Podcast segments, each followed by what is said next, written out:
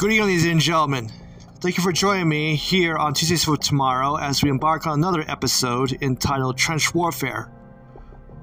Tonight, we'll be looking at the Battle of Jutland, the only major naval engagement that occurred during the First World War, as the year 1916 begins. And so, ladies and gentlemen, join me now here for the latest installment of my World War One theme podcast series entitled Trench Warfare. We'll be looking at Trench Warfare, the war at sea.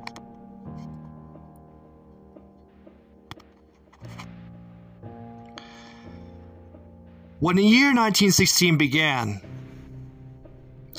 there was only one major known naval engagement that took place during the First World War. Already gone from people's minds and memories during the conflict was the absolute horrors of the previous year of 1915. Endless and ceaseless gas attacks, the first aerial combat engagements, the first British bombardments by hydrogen filled German Zeppelins to the abortive Battle of Gallipoli that saw the Allied forces of Britain, France, Aust- Australia, and New Zealand withdraw from the Ottoman Empire, now known as Turkey, to the innocent and unprovoked sinking of the RMS Titanic by a German U boat off the coast of Southern Ireland. But as the year 1916 began, during the First World War, there was a notable naval engagement that was being fought by the Imperial German Kriegsmarine versus the British Royal Navy. It occurred there, off the coast of Denmark, mainly the mainland Danish coastline of Jutland. It had involved two combat fleets of British and Imperial German naval vessels that were somewhat grouped against each other out on while, while out on the North Sea.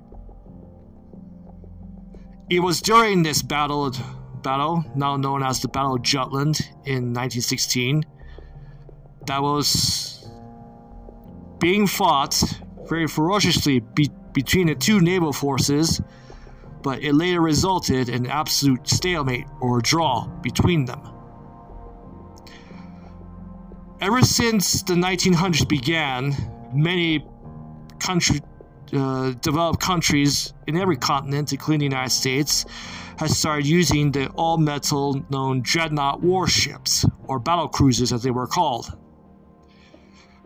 With these successful launching and sailing movements of the dreadnought class that was first developed by the United Kingdom in the early 20th century, many other nations have started a huge naval arms race to build the quickest, the most powerful, and the most deadliest naval fleets using dreadnought type warships.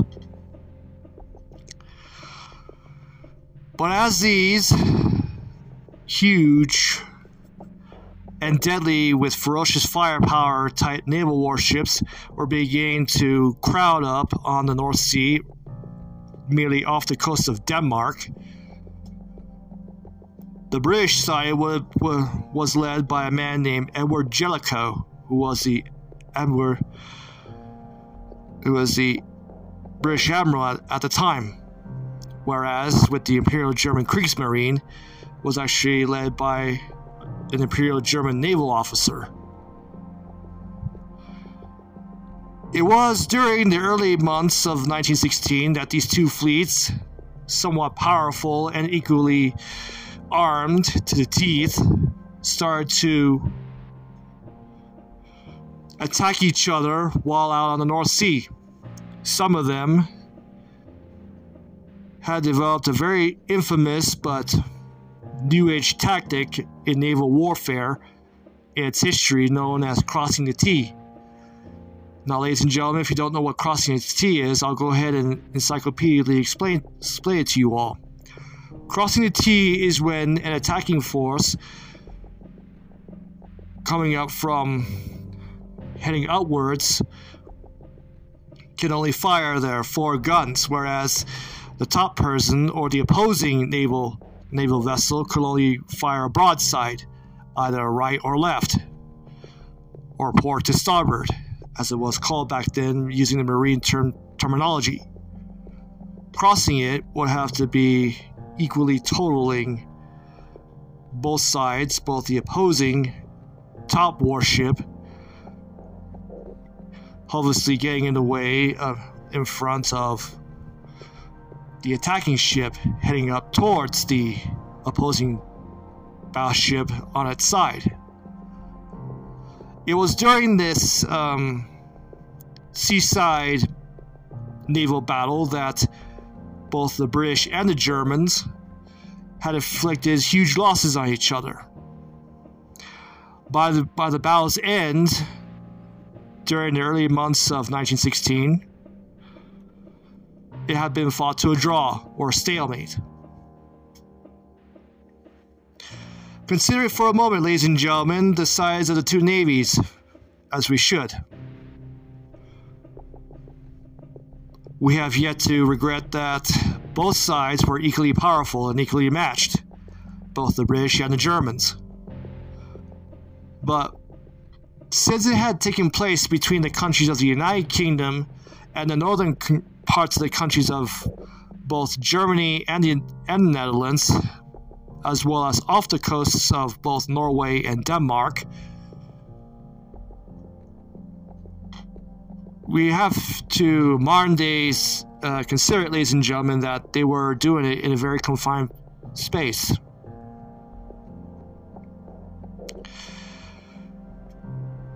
It was also not only being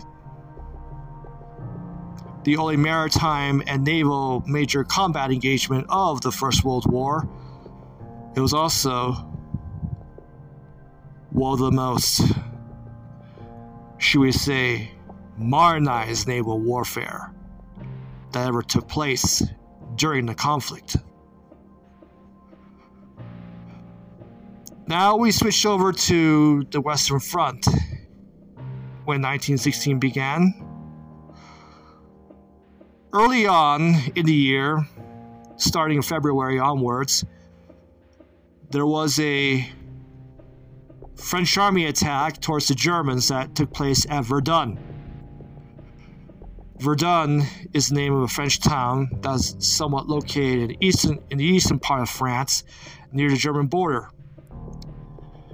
It was by hope by then that the French would try to break this never ending and continuing stalemate of enduring many months long and nearly two years long of trench warfare between both them and the Germans while on the western front of the war. However,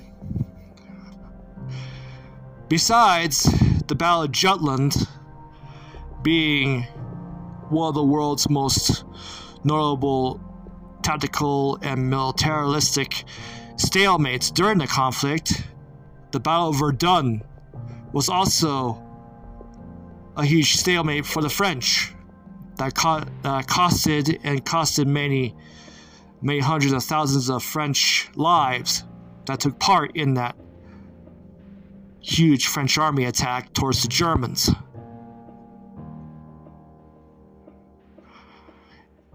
It was also during the year that it would also see a more combined French and, and British attack towards the northern part of the river Seine, known as the Battle of the Somme. But until then, the only to know as the year of 1916 finally had rolled on,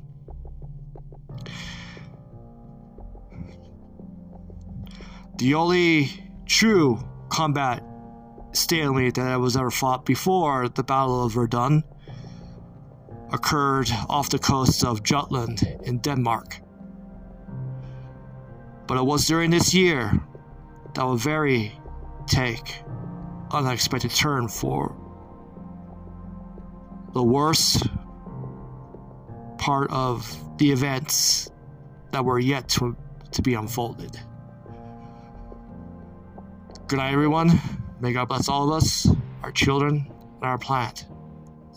And I want you to think, not panic. Thus concludes, ladies and gentlemen, my 110th episode here on Tuesdays for Tomorrow with another installment of Trench Warfare, my 25 chapter podcast series about the First World War.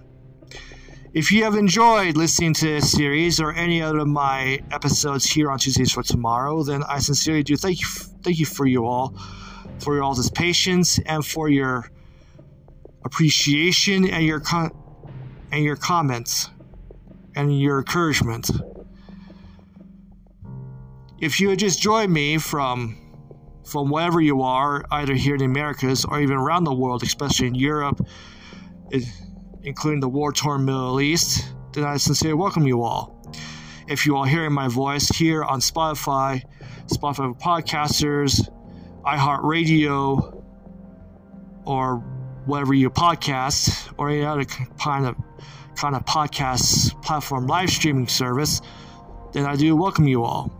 If you are hearing this voice or my podcast Tuesdays for Tomorrow, that you are accessing it through the internet, either on any, any known social media websites such as Facebook, Twitter, now called X, or Instagram, Meta, or any other type of social media platform out there in cyberspace, either here or around the world. That if you are hearing my voice on any of those social media websites, then I sincerely do welcome you all. And I do hope you enjoy my podcast, Tuesdays for Tomorrow, as much as I have me recording all these speeches, these um, mini mini series for you all. It's truly been an absolute honor and very distinguished distinguished talent for me to be speaking to you all here on Tuesdays for Tomorrow. Until then, enjoy your week, and we'll see you again next time here on Tuesdays for Tomorrow. Good night, everyone.